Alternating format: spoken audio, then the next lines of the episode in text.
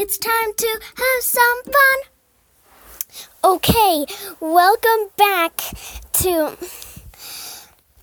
to Farmyard Adventures with Natalie. I hope you like I hope you like my episode, episode 3, The Runaway Sheepdog. Now let's begin. Find a comfy spot. It could be anywhere. And sit down in that spot. Close your eyes and tap your head three times. One, two, three.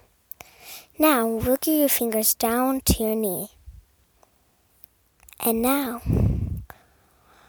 close your eyes and imagine what it would be like if you were on a farm.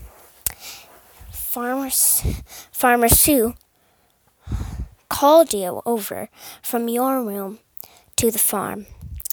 And you need to make sure the sheep stay in stay in the pen. So farm Farmer Sue tells you as she tries to keep the sheep in the pen. She says, "My sheepdog has run away. I need you to keep the the sheep the sheep in the pen." So, let's keep them in the pen. Now, to get them all to go in, you just need a need a tap them on the leg. So you do it. Tap every single sheep on the leg and then lead them all into the pen and lock it. Oh, they're out again! Tap each one's leg and get them all in again. Now lock it. Now they now now lock it. Double. Now they won't get out. they did. Now tap every single leg again. And and lead them in. Now close it triple. Now they finally are in and they won't bust out. Good thing they didn't.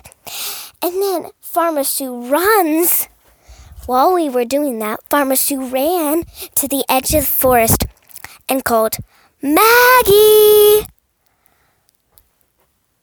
But the sheepdog didn't come back. She yelled again, Maggie!